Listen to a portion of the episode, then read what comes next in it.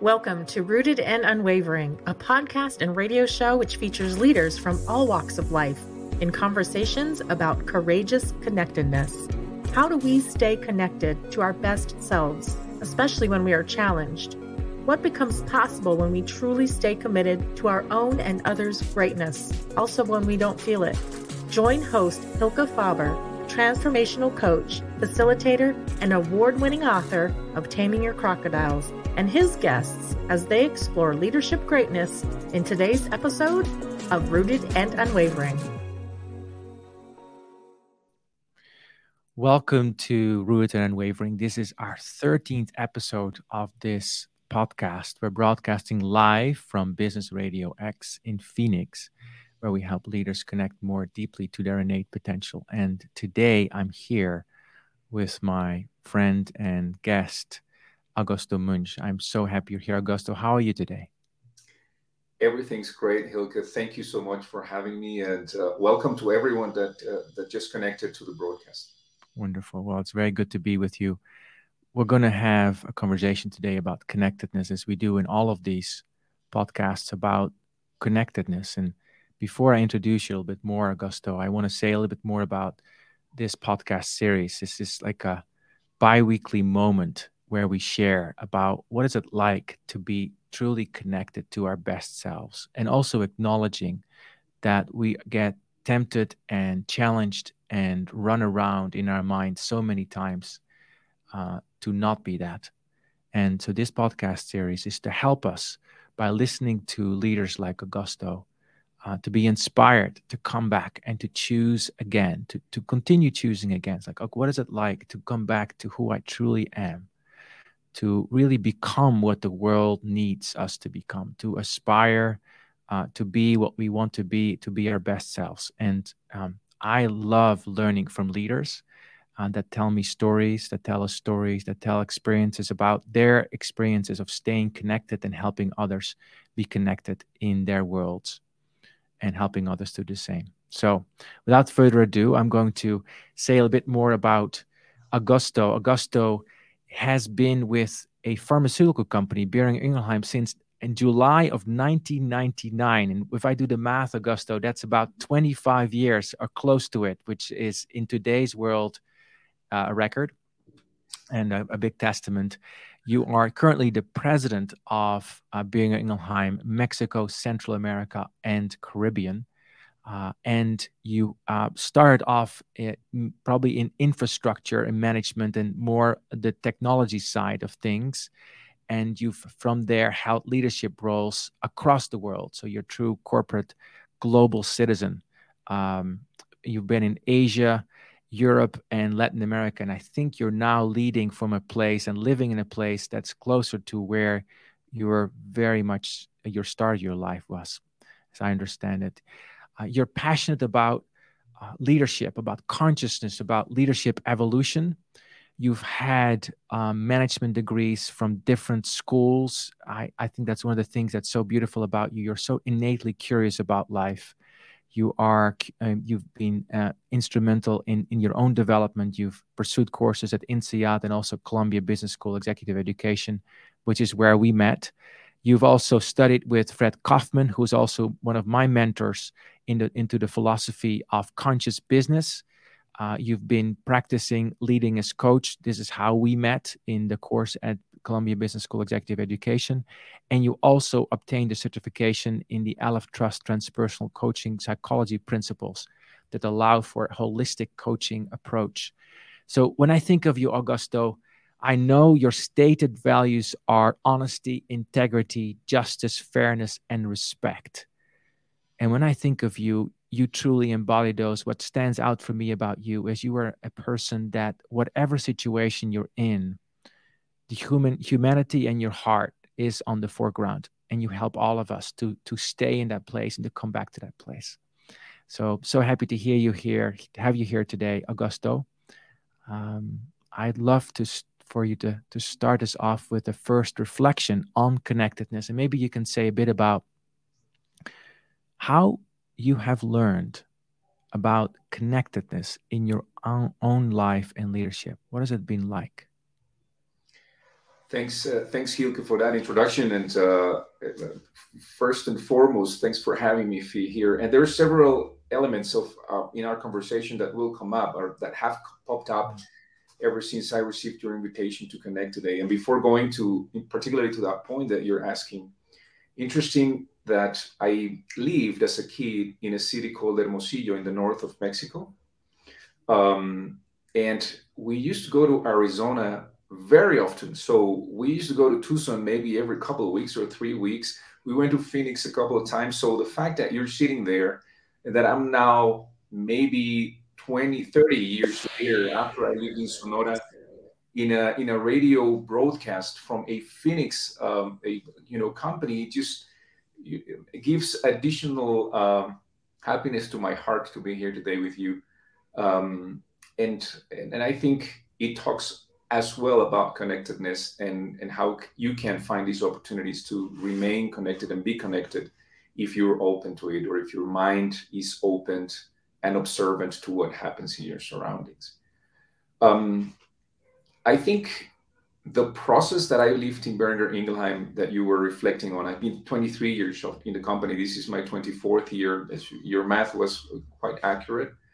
Um, It it took time for me and a lot of reflection to find out what connectedness really meant.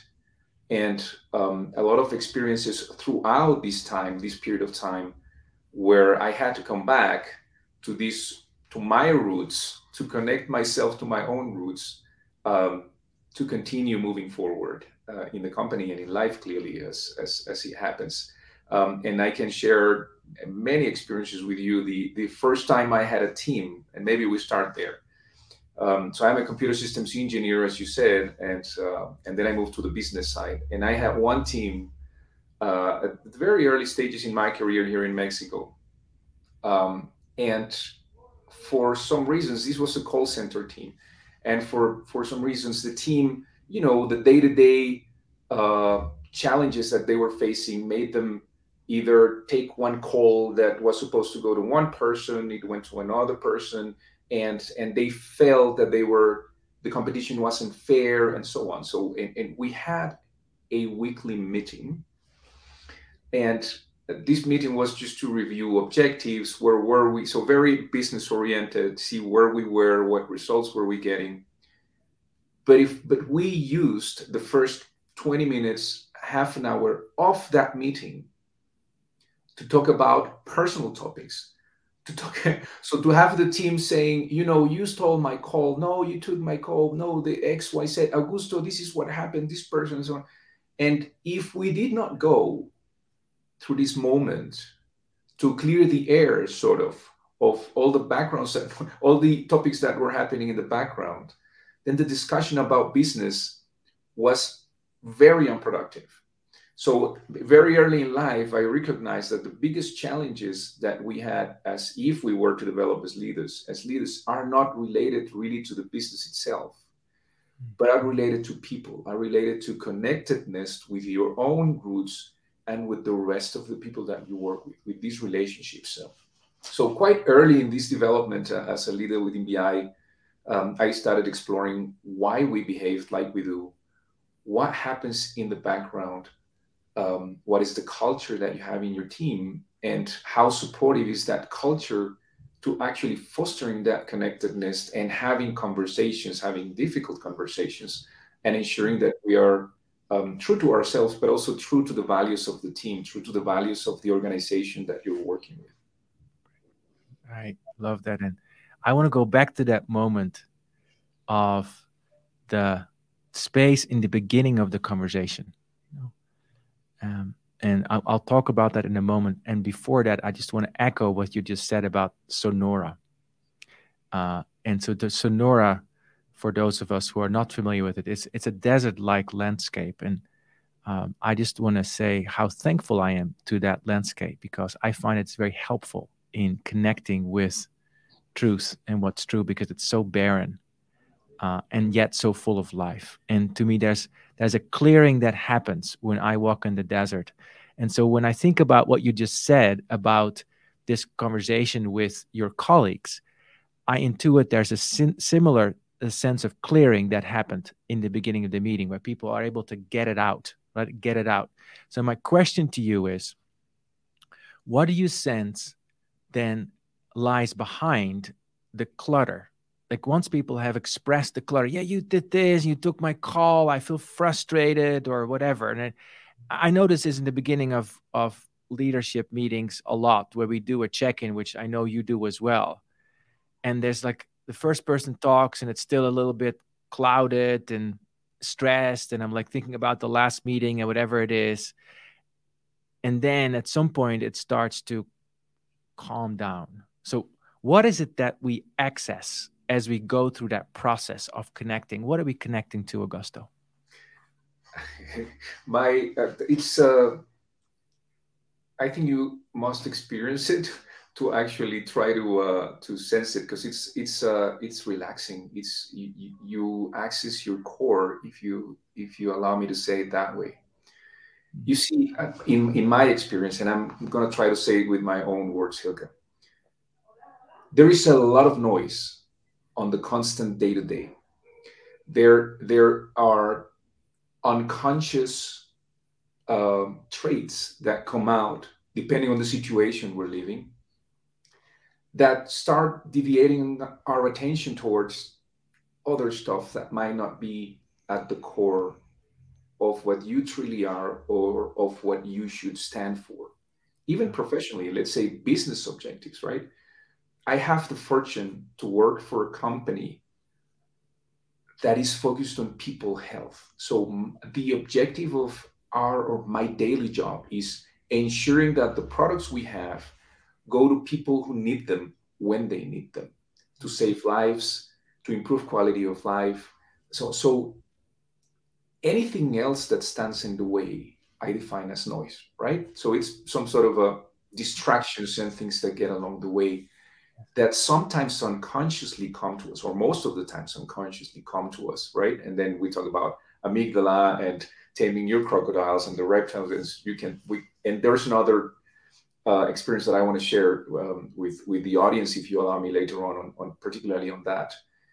But once you're able to put your attention outside of that noise, or to clear that air, that noise, then you can truly start looking into and focusing on your on your core, on your objective in life, on your on your um, purpose, on the objective of, even if it's professionally, of the objective of the meeting itself. And it's not until you reach that stage that you're truly productive. Yeah. It's, it's clearing away the noise. It's clearing away the noise, as you're saying, and then you get to the ground, like of what truly is important. Why are we here? The purpose, the objectives, the human connection comes to the fore. Our, our wisdom comes to the fore. There's a sense of being relaxed. And it's interesting, Augusto, that there's almost like the daily clutter. Like it's a daily cleansing, like, and maybe sometimes, sometimes more than daily, like brushing your teeth multiple times a day. Yeah. To getting back to the the cleanliness of the, the peace that lies within. So you're speaking about this, and I sense this in your being that, you know, this is so mature in you. It's so like in you. And I, I know that when I'm with you, that I sense that. Can you say a bit about your, your own personal journey? Because I know you lead from this pre- place for, as you are president in this company and in some other, many other places of your life. But how did you cultivate this? How did you discover this? How did you learn to discern the clutter from the clarity? It's, it started a few years back, six or seven years back, and it's and you described uh, the, the process that I lived through. Um, the first instance where I started exploring it with a theory behind, because in practice, the the experience I shared with you was way behind. It was twenty-five years ago where we had these meetings with the with the call center, and we used the space initially Uh, to to clear the air and then go to the go to the core of the of what we were supposed to be doing in the meeting. So in in practical terms, in, it happened earlier. But when when it started, and this is a computer systems engineer head, right? So when it started falling into the into the square where it had to fall, it was when I met um, uh, Fred Kofman in this conscious business, uh, conscious business certification, because the theory on how we behave, on you know the it, the we, and the me, and in this in this triangle that is described very nicely in, in conscious business, it just made sense. So in every in every situation I'm facing, in every meeting I'm I'm uh, participating in, in every in every conversation I have, what is it that makes me feel uncomfortable? Is it the is it the, the purpose, the professional purpose that I have? Is it the relationships I'm having along the way that are needed for me to get to that to that objective that I need to fulfill? Or is it something internally that actually is making me feel uncomfortable?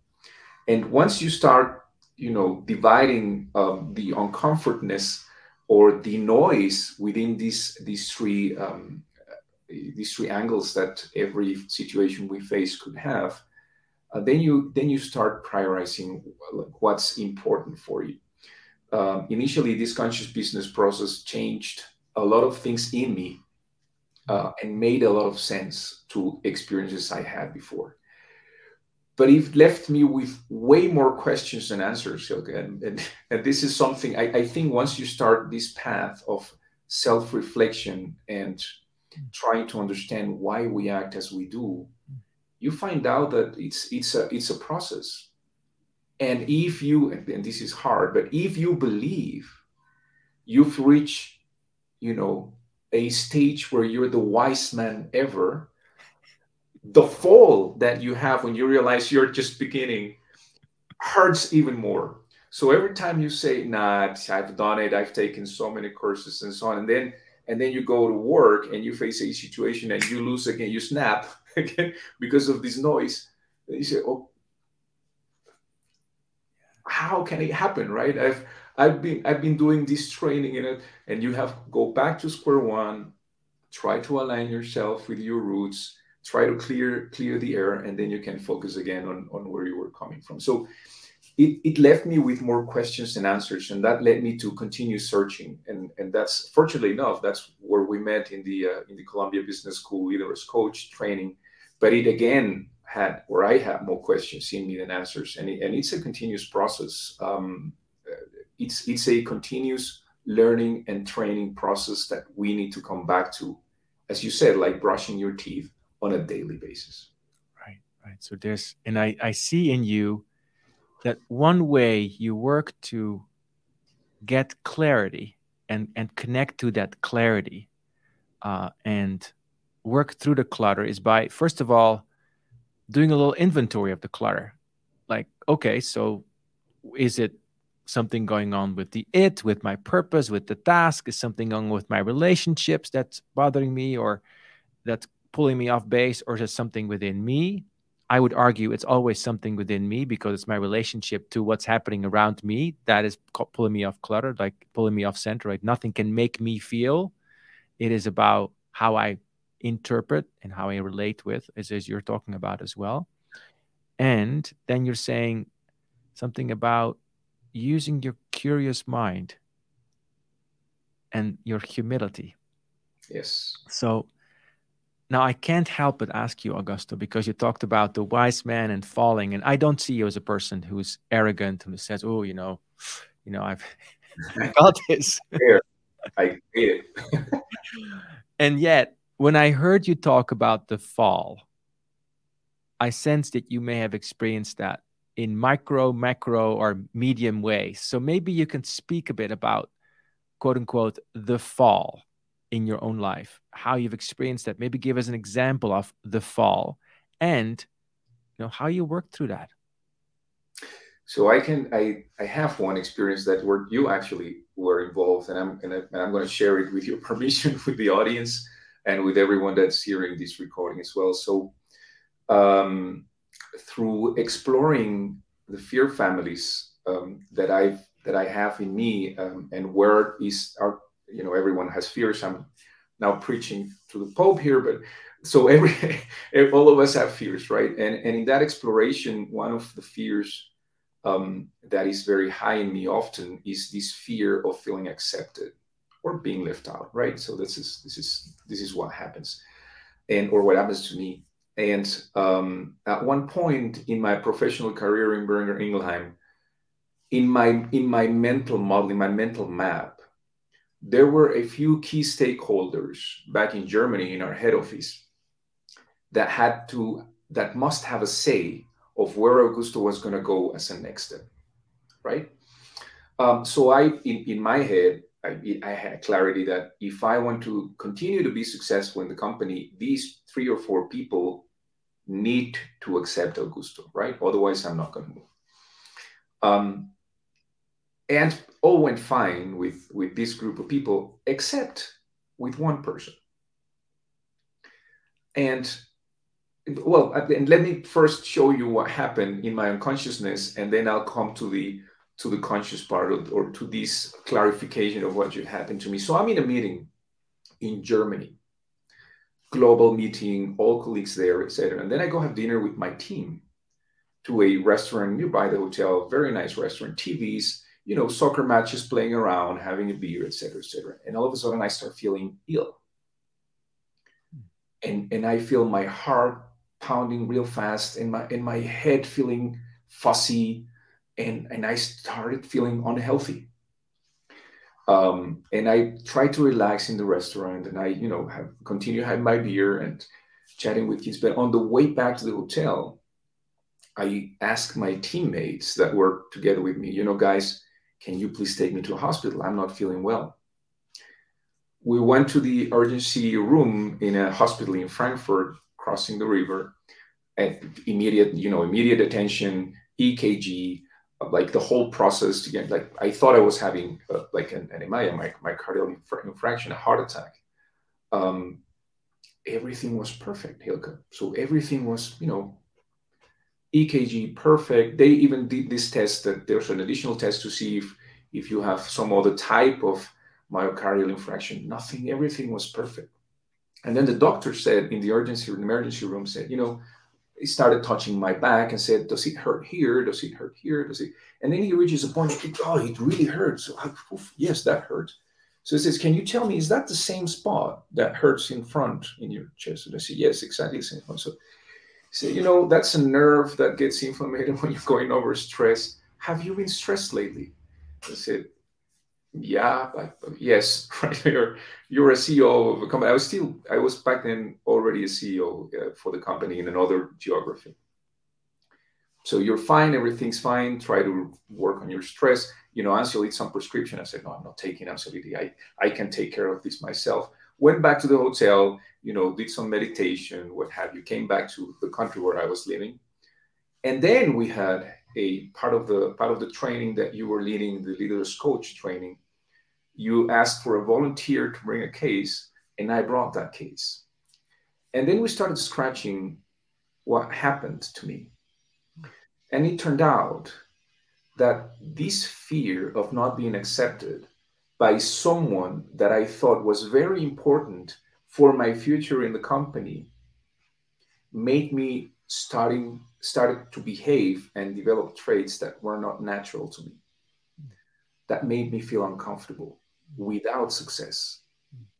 So the outcome of that session that, that we had was, when you start behaving, so the, the risk of, um, you know, following on your fear and not being conscious about it is that you fall on complacency, as, again, as you said, and becoming complacent. I remember very well that question that you made, say, Augusto, imagine that third person actually has a say in your future within the company. Just for a second, just imagine that that person actually has a say. Now, what is the Augusto that he would want to see for him to decide for you? Is it an Augusto that falls strongly to his beliefs and values and that fights for them? Or is it the Augusto that becomes complacent because he wants to become accepted? And, and that was a huge fall. And that was a huge, huge fall. Um, and I come back to that quite often um, because I still fall into, uh, I still have little falls from time to time. So I, I consciously come back to that point, Hylke. Yes. Um, realize that no matter what you're facing, for you to be comfortable, you have to be aligned to your values, to your purpose. Gain that connection with yourself, with capital S, right? Um, and try to get away from all the noise that uh, that makes you end up in a hospital. Yes, yes, yes. The Cherokee says, listen to the whisper so you don't have to hear the screams. And that nerve saying, ah, was saying, no, no, no, no, you are literally out of alignment. And I think many of us can relate to that. Uh, and the, the severe impact of being out of alignment and, and, and leading to physical discomfort, disease, all kinds of things that we're familiar with. And then if we're not conscious, we're going to try to solve for that. And it becomes even more complicated, medicines and treatments and all kinds of stuff, but not looking at the root. And I love how you talked about the root, which you identified as fear. Like, I am afraid of something, and I'm no longer going to be driven by this fear, in this case of being not accepted. So I can actually be my true self. And you know, we talked about the fear paradox in that course, I remember. Like, when we give into what we fear, we actually co-create what we fear. Right? So had you given into this, you definitely wouldn't have gotten the job, because you might have been dead, you know, yeah. for yeah. example. Or like a, mm, a wind vane. Nobody likes to be led by a wind vane. Mm. Mm. Uh, that, that's just... Uh, by, by, by continuing, so by not questioning that level of uncomfort that you have and understanding where it comes from, you create actually the situation that you were fearing for. This is exactly what you're saying, the fear paradox. So it was really, really helpful. Um, and as I said, this is, so it's, it's your, as you know, it's unconscious. So the, the, it doesn't go away. That fear continues to be there. Yes. The, the uh, practice is try to identify it earlier, you know, uh, and on a, on a daily basis. Try to see if there is anything today that makes you feel uncomfortable. As you said, just like brushing your teeth. Yeah, so I have have the courage to look at what's uncomfortable. And I love that you didn't make it bad. I actually love the courage that you had to even talk to your teammates and say, take me to the hospital, right? That was that was a courageous act to also already start to heal some of that fear. Mm-hmm. Because that does not show me like I have a strong leader. He needs to go to the hospital. I can imagine that that's sort of not going over well, very well for the ego mind. And then you talking about the fall. And so maybe last reflection before we go take a short break, maybe share with us a little bit about that process of what happens within you when you become aware that you have been driven by some unconscious pattern, fear, whatever it might be, and then choosing to accept that as opposed to going to denial. What is that process like for you? It's a it's a complex process, Hylke. It's a your ego, you know, uh, jumping up and saying, "No, you're not. You can't." Like, you have two choices. Either you say, "That's not true, right, Hylke? Augusto, that can't be. You're president and C E O of Boehringer Ingelheim. That's not. That's not it." But after being in a hospital, it was very hard for me to say, no, you're, it doesn't work that way. Um, but I also find myself, um, and this is a reflection that I've had after many, or going through all these courses, right? Um, if you really connect to your core and you really understand, well, I don't know if understanding is the right word, but you try to understand, right? If you pursue this way to try to understand where your core lies, um, where, where that is, where your values are, then you will find the discrepancies between what you do and, and your core values. Um, I have an anchor that I developed very early Um, in my in, in the courses that I've taken, um, that reminds me to go back to being humble, and and I and I have it at, at all time with me. um, it it goes with me to every meeting, every single space, because um, I I again the fall as as you believe that you're more prepared, the, the fall hurts more. But they're like little falls from time to time that uh, when you brush your teeth, you say, okay, how can this be? I'm uh, I'm falling again for this noise that is in the way, right?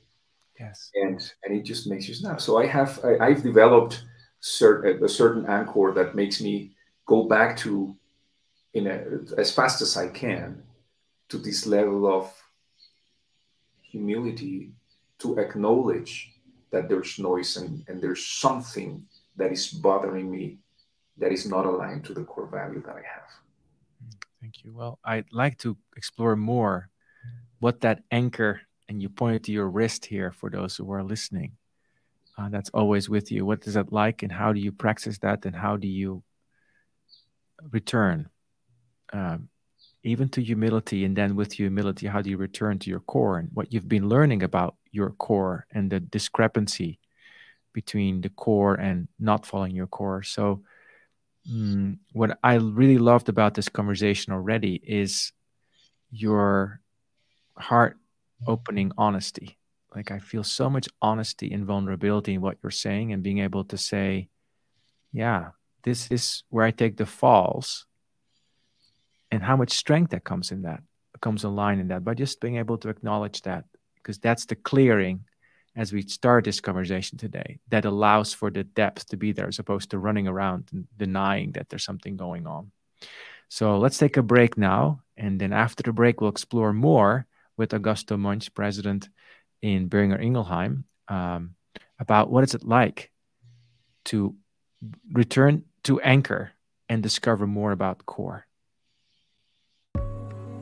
You are listening to Rooted and Unwavering, presented by Growth Leaders Network, the leadership, team, and culture development company. If you would like to learn more about working on connectedness for yourself, your team, or organization, please contact Growth Leaders Network on LinkedIn. And now, back to the show. Yeah, welcome back. If you're just tuning in, uh, you're listening to Rooted and Unwavering. We're talking with Augusto Muench, the Uh, president in uh, president in Boehringer Ingelheim. We've been talking about the fall, like the fall from stability, from comfort, from thinking we know, to a place of humility, and then actually finding out more about our core. So just before the break, Augusto, you started talking about this anchor that helps you. Can you say more about that? Sure. Um, so for for uh, whoever is joining that is not aware or or that hasn't used that term anchor, right? It's uh, in uh, throughout the throughout all the processes that I've lived, or the the coaching uh, instructions that we've had, you try to explore a, a certain element that brings you back to consciousness, right? And that could be an experience, depending on depending on the philosophy you follow for coaching. There's different theories. Um, But the intention is, what can you do on your day-to-day that distracts you from the noise that you will hear through your daily life and brings you back to consciousness, and to be able to observe yourself um, as if you were a third party, right? Outside of you, and, and to try to analyze how you're behaving and see if you're aligned to the person that you actually want to be, right? And and the, the hard part, at least for me or in my experience, is how do you go back from the day-to-day mindset and um, the day-to-day stress or your challenges that you're facing on a daily basis, to absorb yourself from that yourself from there and be able to, you know, to observe yourself and see if you're there. And I use uh, a bracelet that, um, well, I've used several now, but the, the current one is one that I've had maybe for the last couple of years. And it's just a small, you know, bracelet that I that I wear on a daily basis, black one, for those that are not uh, that do not have the image right now. And every time I see it or I feel it, I remind myself of my big ego, and I remind myself that the best path to to get my my feet back on earth, to get connected again to my root, is to be humble.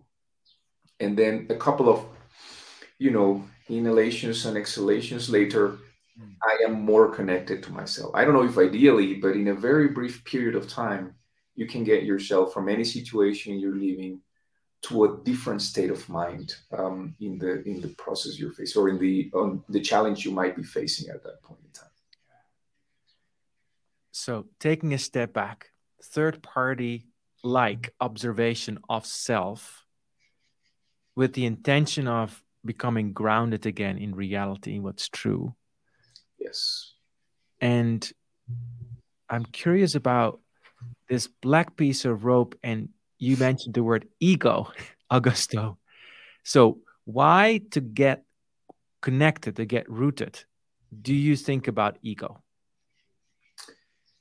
Uh, because in my, or at least in my experience, or in my belief today, is that uh, in today's world and in the job that I'm currently holding, uh, it is very easy to follow your ego, to to not let go or to not accept challenges because of your ego, because there's a position that you hold. You're president and C E O of a big organization globally, you're a pharma company, you've been there for twenty-three years. What are, what's, what's anyone from the management committee to colleagues in B I going to teach me? You know, I am the wise leader that knows everything. That's not true. I'm not. Um, But sometimes my unconsciousness or my ego, you know, gets in the stage and and it makes me develop these feelings of saying, well, hang on, why why are you saying that to me? I'm the, you know, I'm the president and C E O and so on. Um, instead of, so you get to assumptions very fast when your ego comes in, instead of, you know, going back a couple of steps and start asking questions of why um, you're being told what you're being told. There's a reason behind everything, right? Yeah, yeah, yeah, yeah. So keep yourself right-sized, it sounds like. Um, that's uh, very, very interesting how you talk about that. Can you talk to us a little bit about, as president and C E O, leader of an organization, and for you, Augusto, what are some of your most pesky ego identities that you meet on a day-to-day that you're like, ah, come back here. I'm not, no, not, not today. Not right now. I think it's the expectations that culture and societies have on bosses, right?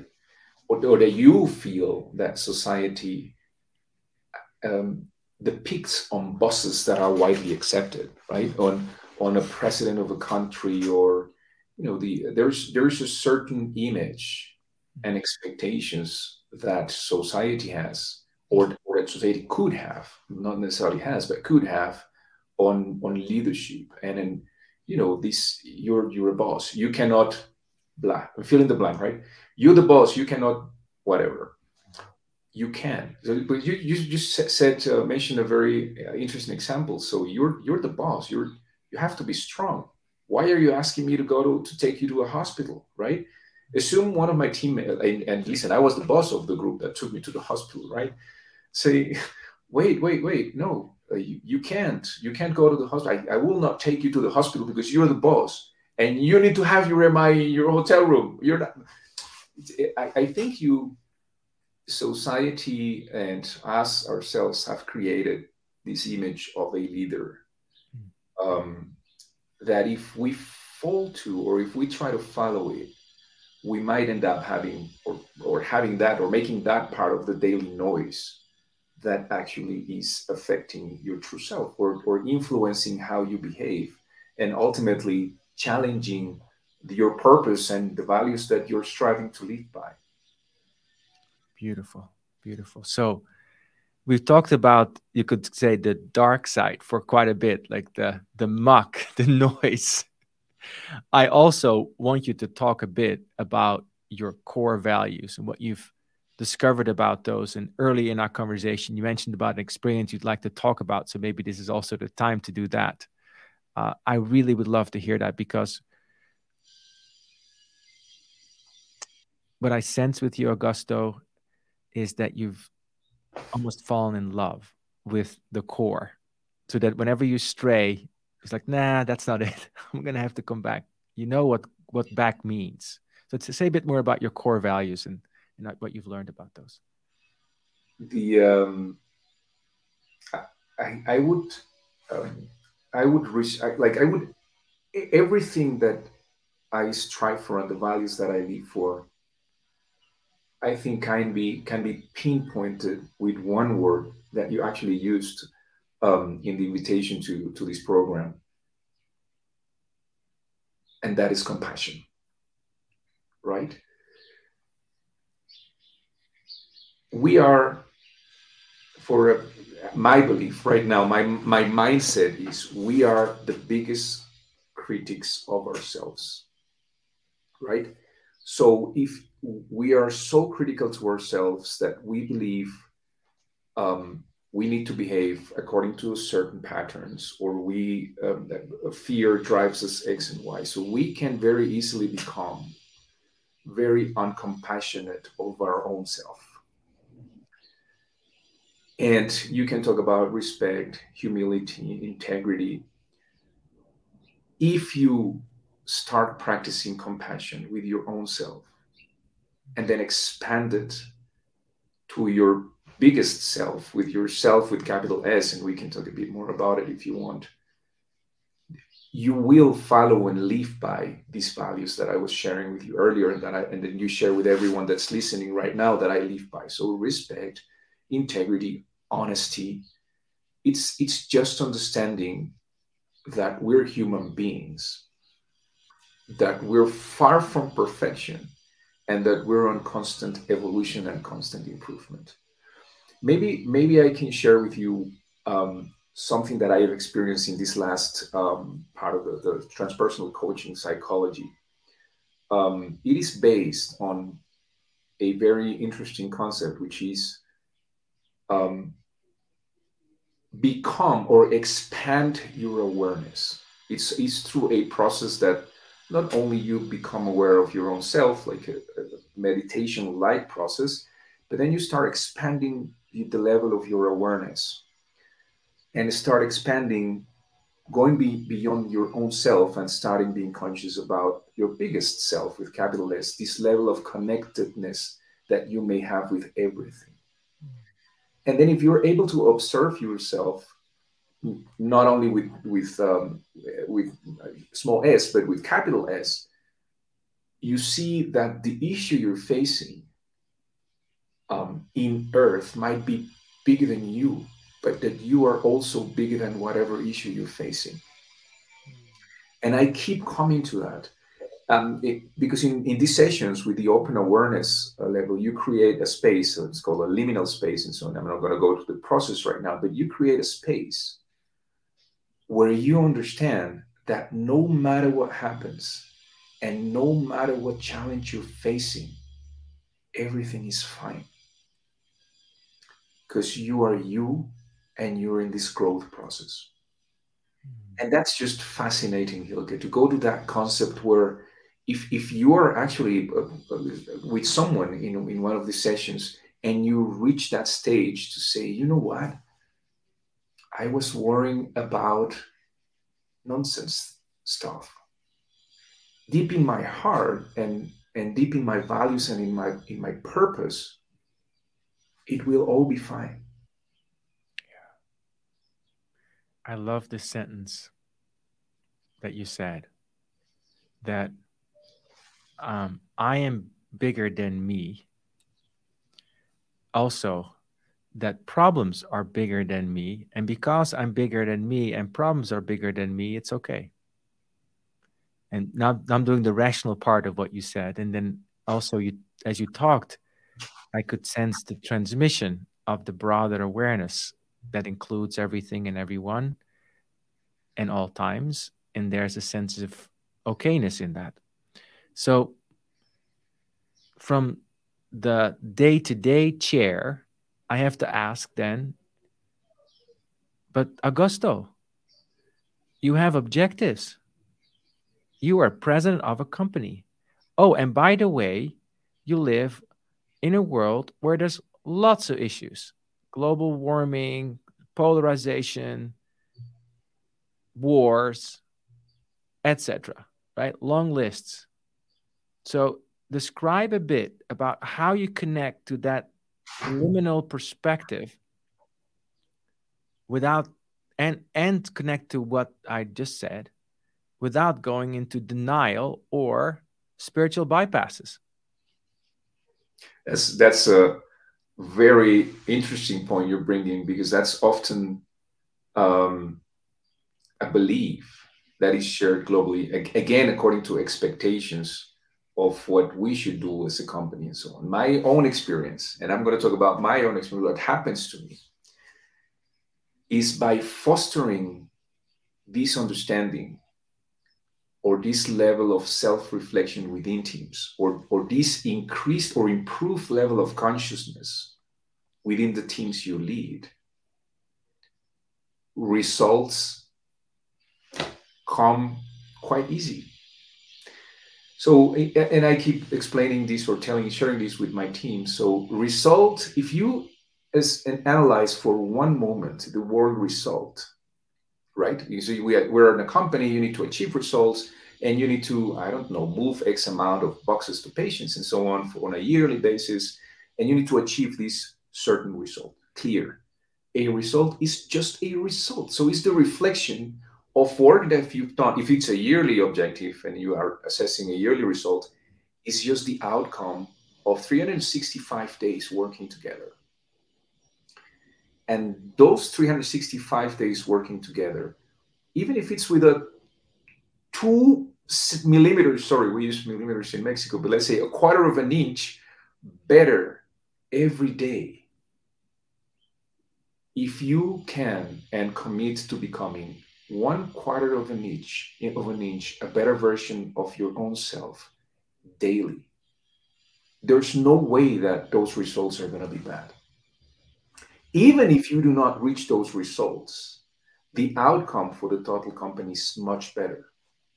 So my, my theory and the theory behind is um, I am trying and um, you know working towards having a better company, because if the addition of every single colleague that works in Boehringer Ingelheim strives to be a better version of themselves, we will all make a better version of Boehringer Ingelheim. Yes, I hear you. I hear you. So how do you then talk to somebody, right, who is maybe in the beginning of the meeting of the clearing? It's like, ah, I'm in it and I have this target and now I have to have fewer resources and these guys in the other department are not talking to me, or whatever the issue du jour might be, right? These things that mm-hmm. are common. How do you interact with that? So we're we're starting. We uh, I have with uh, with my own team, with my management committee team, twice per year, we move out of the office, and and we spend three or four di- days closer to nature, and you know helped with a with a business coach, um, not to talk about the objectives, but to talk about how we work together. Because you just said something very important in your sentence on your question. She's, listen, I have less resources and my objective is very challenging and this person would not talk to me, right? And and this is like most nine out of ten times that you're facing a problem in a company, because it is due to avoiding a difficult conversation, right? Why is this person not talking to you? Have you have you tried to reach that person? No. Again, ego right aside. No, why would I? It's not my job. It's their job to talk to me because I am blah, blah, blah, X, Y, Z department, and they have to come to me and talk to me. And the reason that lies behind is truly because you are fearing a difficult conversation. That's in my head, right? At least. Mm-hmm. So by having this time to move out of the office and trying to foster a culture where you can actually talk about issues, mm. then I think you're uh, at least a couple of, again, another quarter of an inch better as a company. It's not easy. It takes time. And it takes people a different level of consciousness to actually follow that path. But I don't believe, as I as I started my meeting, I don't believe companies fail because they don't know how to do what they're supposed to do.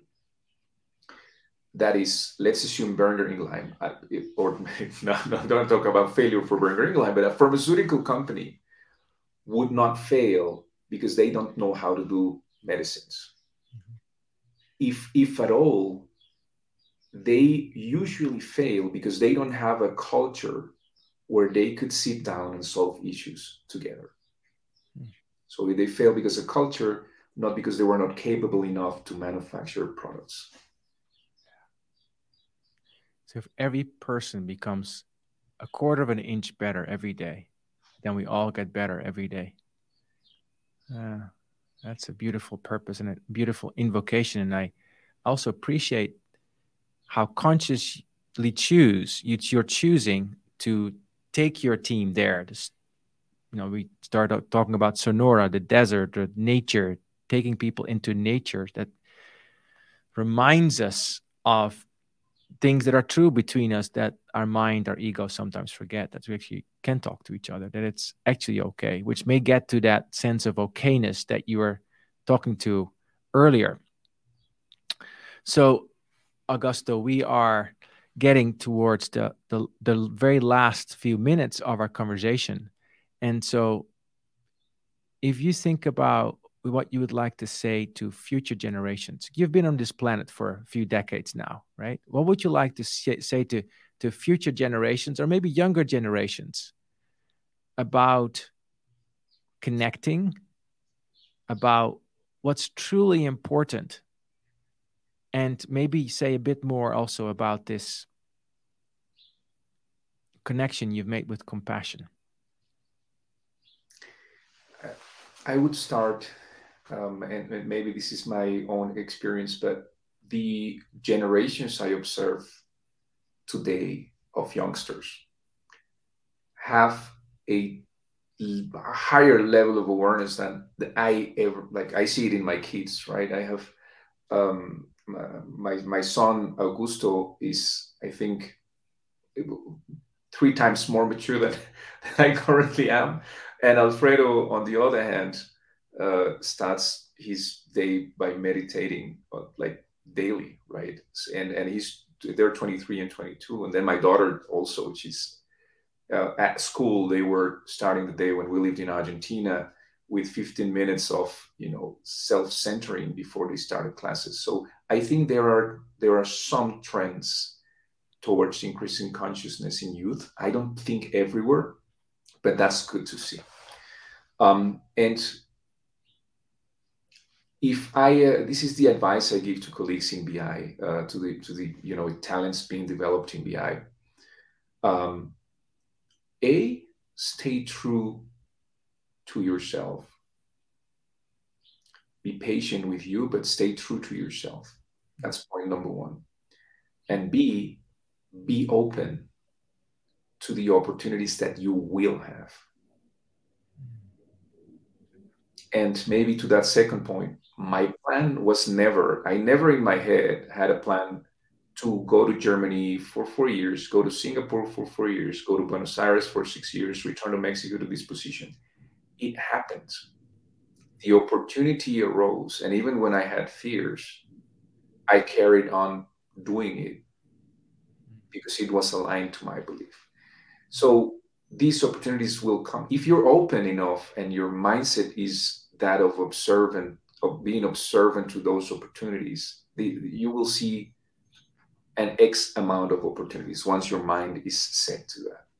So A, continue to be true to yourself, ex- explore it on a daily basis, and B, be open to whatever opportunity lays, lies around you.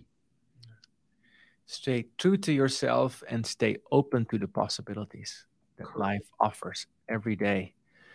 So staying true to yourself, patience, compassion. I mean, that's one of the core insights and, and transmissions that I'm receiving as I speak with you, Augusto, is the sense of patience and compassion. So maybe... Uh, as we get to more closing reflections, what would you say to somebody who is in their personality structure impatient with themselves. Because they just feel like, I have no choice. I have no choice. I have, you know, I got so much going on. I'm so far behind. I am so much not what I want to be yet. And the world, by the way, is also not where I want to be. I just don't know where I find the wherewithal for patience. What would you say?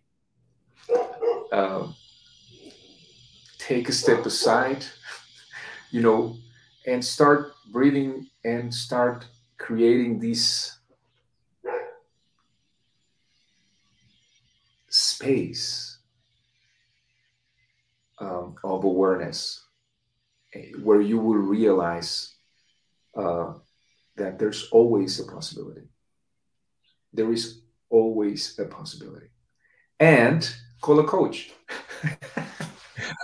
Call Hylke, call Augusto, because there is so, but, but you know, uh, this is, um, I think you need to be brave enough and conscious enough to actually, as you said, at one point, raise your hand and say, I'm at a point where I, I can't move, right?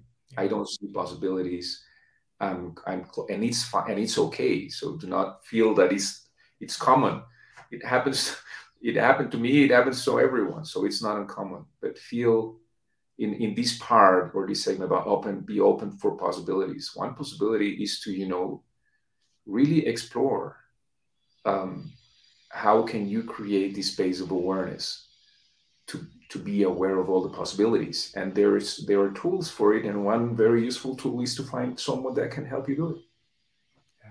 So find the possibility of the possibilities, actually, define the possibilities of awareness, of there's actual awareness right now, right here, and we can allow ourselves to access it. As you're speaking, I feel the sense of being enveloped by it. It's like, ah, you know, I was in this small room and I'm like, oh no, it's much bigger. Like, oh, let's look out the window. There's all of this, this life that I'm part of.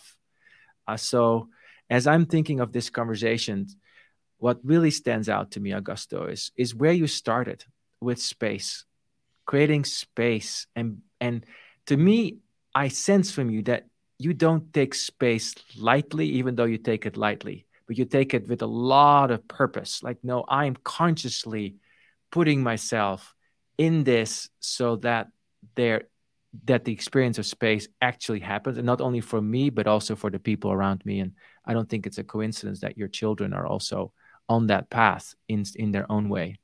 And but that's just entirely my my assumption, might entirely be my ego saying that that's entirely possible too. And also what I took away is this inquiring mind, like, okay, so what's not working? And that may be the question that we can leave each other with, and leave all of us who have been listening or who will be listening to this with, like, what is uncomfortable to you right now? And what would it be like if you let yourself fall? The ego fall. Let the ego fall. Whatever you think should happen, let that fall. And let go of that. And let yourself enter into a space where you know that it's okay. Where you just know it's okay. Not some belief, but something that we experience. Just because you allow yourself to fall. This, this conversation, Augusto, has to me, to me has been a lot about letting go. Letting go and surrendering, and then entering into space and not staying there, but I'm being of service to that. Augusto, maybe one final few words you'd like to say uh, by way of closing. No, just, just to thank you, Hylke, for having me here today. Uh, thank a big, big thank you for uh, for the audience, for your audience, for who's listening. Um, my hope that uh, a few of the words that we've shared today are useful for them. Um, and maybe as, uh, just to close up, because this is very linked to Boehringer Ingelheim. Um, this is a sentence I often use with colleagues when I see um, all over, when I see that there's a there's a level of uncomfort, uh, from comfort, non-comfort that they're experiencing. Boehringer Ingelheim is a company that has been around since eighteen eighty-five. and and the company for sure will live for another one hundred thirty years. So Boehringer Ingelheim is bigger and will continue to be bigger than you. But at the same time, you as an individual are way bigger than just the company. So how do you merge both and live being aware of these both uh, facts? What a beautiful invitation. What a beautiful invitation to perspective, paradox of, of greatness, of connectedness that goes beyond time and history that we're part of, that allows us also tra- to transcend what is here right now and at the same time be fully part of it. So thank you so much, Augusto. Thank you, everybody, for listening. You've been listening to Root and Unwavering. We uh, invite you to subscribe to this podcast. If you'd like to dive deeper, we also have monthly conversations, Growth Leaders Network community conversations that you can find on LinkedIn or on, on our website.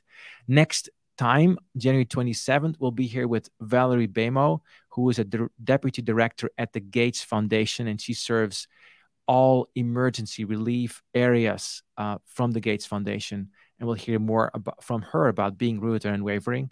Augusto, thank you again for opening so much space and in perspective for us today. Um, that's it for today. Thank you again, everyone, for listening, for your presence. I hope you found some helpful nuggets to help you connect more deeply to what you truly and who you truly are. This was Rooted and Unwavering, where we help to connect leaders more deeply to their innate potential. And I'm your host, Hylke Faber. See you next time.